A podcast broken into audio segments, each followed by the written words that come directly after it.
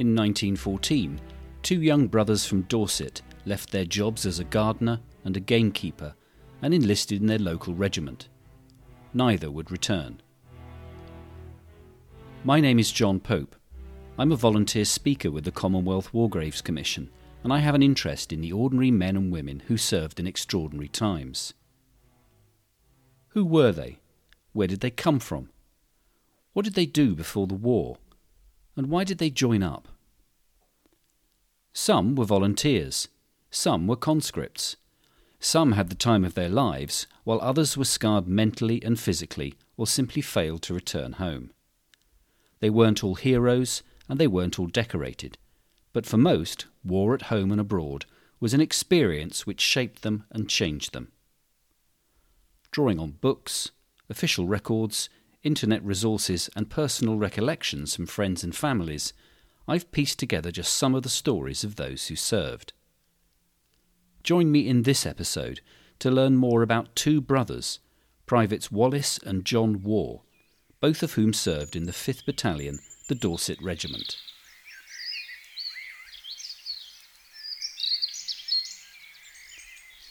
Small villages in deepest Dorset between Sherborne and Dorchester have changed very little in the last 200 years.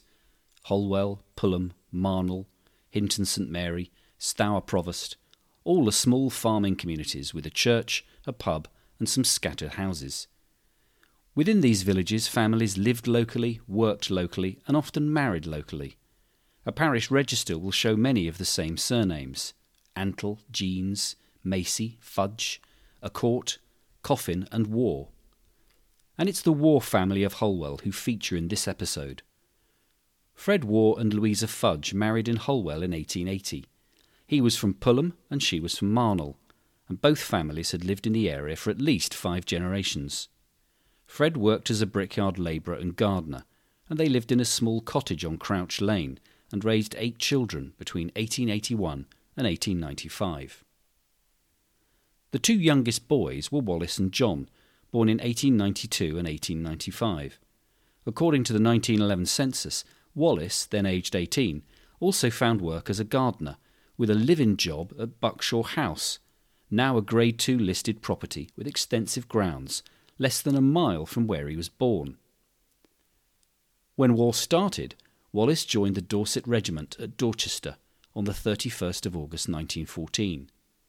He was sent to the 5th Battalion for six months of training, first at Belton Park, Grantham, and shortly after at the Witley camp near Hindhead in Surrey.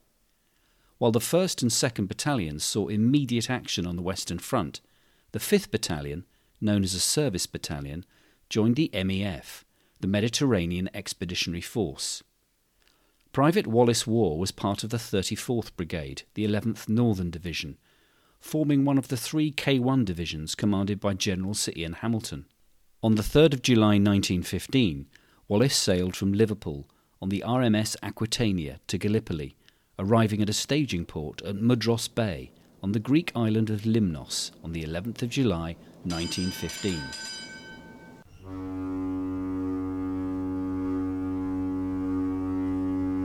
At 5 a.m. on the 7th of August, the 5th Dorsets were landed at the southern end of Suvla Bay on the Gallipoli Peninsula. Wallis spent four months in and out of the front line at Gallipoli.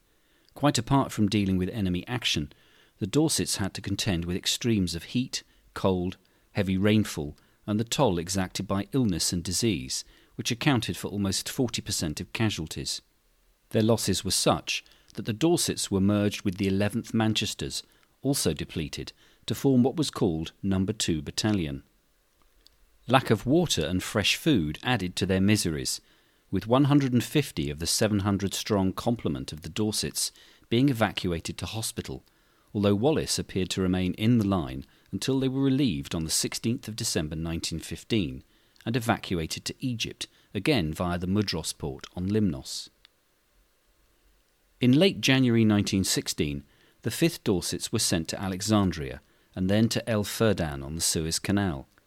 The Dorsets remained there for six months, preparing for a Turkish offensive which never came, as the Palestine campaign by Commonwealth forces further north had halted the enemy advance at Jerusalem and Gaza. Wallis was transferred within the 34th Brigade on the 29th of February 1916 to the Machine Gun Corps. On the 5th of July 1916, the division returned to Alexandria to board the HMT Transylvania to travel to France, arriving in Marseille on the 9th of July for service on the Western Front.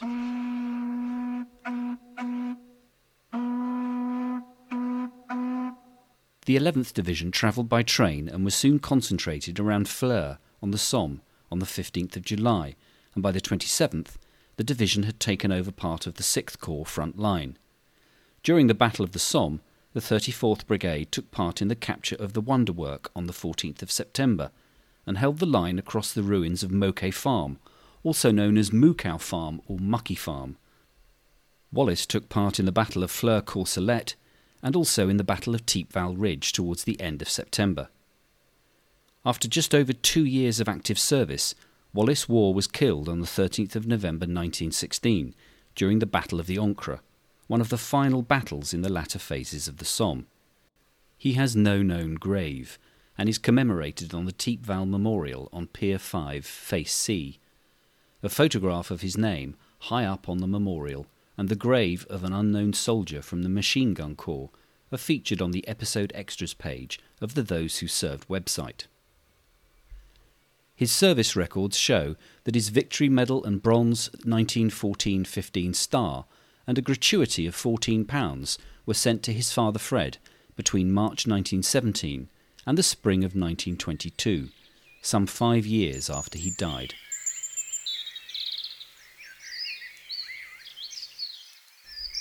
But what of Wallis's brother, John Warr? John was born three years after Wallace in September 1895. At the time of the 1911 census, John, then only 15, lived only 10 miles away from the family home with his sister Dothrell and her husband Albert Jeanes. Both were gamekeepers at Clifton Maybank House near Yeovil, the 16th century Grade 1 home of the Horsey family with their own game reserves. Sadly, John's World War I service record did not survive the Blitz, when almost 60% of soldiers' records were destroyed. It seems that John joined up in 1917 and may have served in Salonika in North Macedonia before being transferred to the 5th Dorsets in early 1918. He was part of a draft of 26 men who joined the battalion on March the 1st, when the battalion was in the line between Vermelles and Lens. The 5th Dorsets took part in pushing the Germans back from their spring offensives, including a daring daylight raid on the 8th of August 1918, part of the Black Day for the German army. However, a summary page from October 1918 from the 5th Dorset War Diary details four gas casualties and 13 men sent sick to hospital, when the unit was just north of Cambrai near Sailly, Epinoy, and Paillencourt. Whilst the regiment finished the war nearby only two weeks later, Private John Warr may have been one of those gas casualties, sustained just a few days before the armistice. He was repatriated via field hospital, train, and ferry to a base hospital in Eastbourne in Sussex, where he stayed from late October 1918 to February 1919. He is listed as having died of gas poisoning and acute bronchitis on the 13th of February 1919. The record of soldiers' effects for John show that his medals and a gratuity of 13 shillings were sent to Fred in June 1919.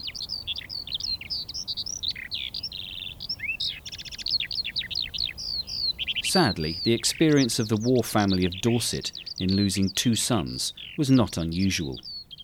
The internet and contemporary historical records are filled with stories of families losing three, four, or even five family members. Visit any village war memorial or church, and you're likely to see two casualties sharing the same family name brothers, cousins, or fathers and sons. Often they joined up together and served together. Fred Warr buried his son John on the 18th of February 1919 in the churchyard of St Lawrence Holwell, Dorset, next to his late wife Louisa, who died in July 1917. The entry in the parish burial records noted that John had died of gas poisoning received in action. The 1921 census saw Fred, then aged 63, still working as a gardener and living with his daughter Madeline and son in law George Antle and their son Fred, and also his granddaughter Ella Macy, aged 19, a tight squeeze in a three bed cottage. Fred died in April 1937 and is buried in the same churchyard as his wife and son.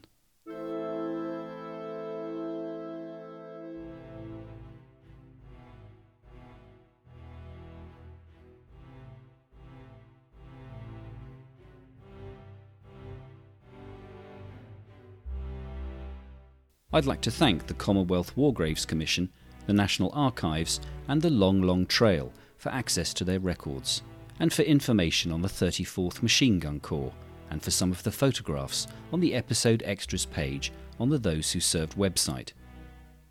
I'd also like to thank the Clarkson family for sharing details of Wallis and John Warr's story. Until next time, thank you for listening to Those Who Served, with me, John Pope. You can show your support for this free podcast by clicking on buymeacoffee.com on the Those Who Served website. All funds are used to cover the costs of research, production, and syndication. You can join in with the show by sharing what details you know of a family member or friend who served in a 20th century conflict. Contact me directly by email at info at thosewhoserved.co.uk. You can follow me on Twitter at those who served and also on Instagram, those dot who served. Thank you.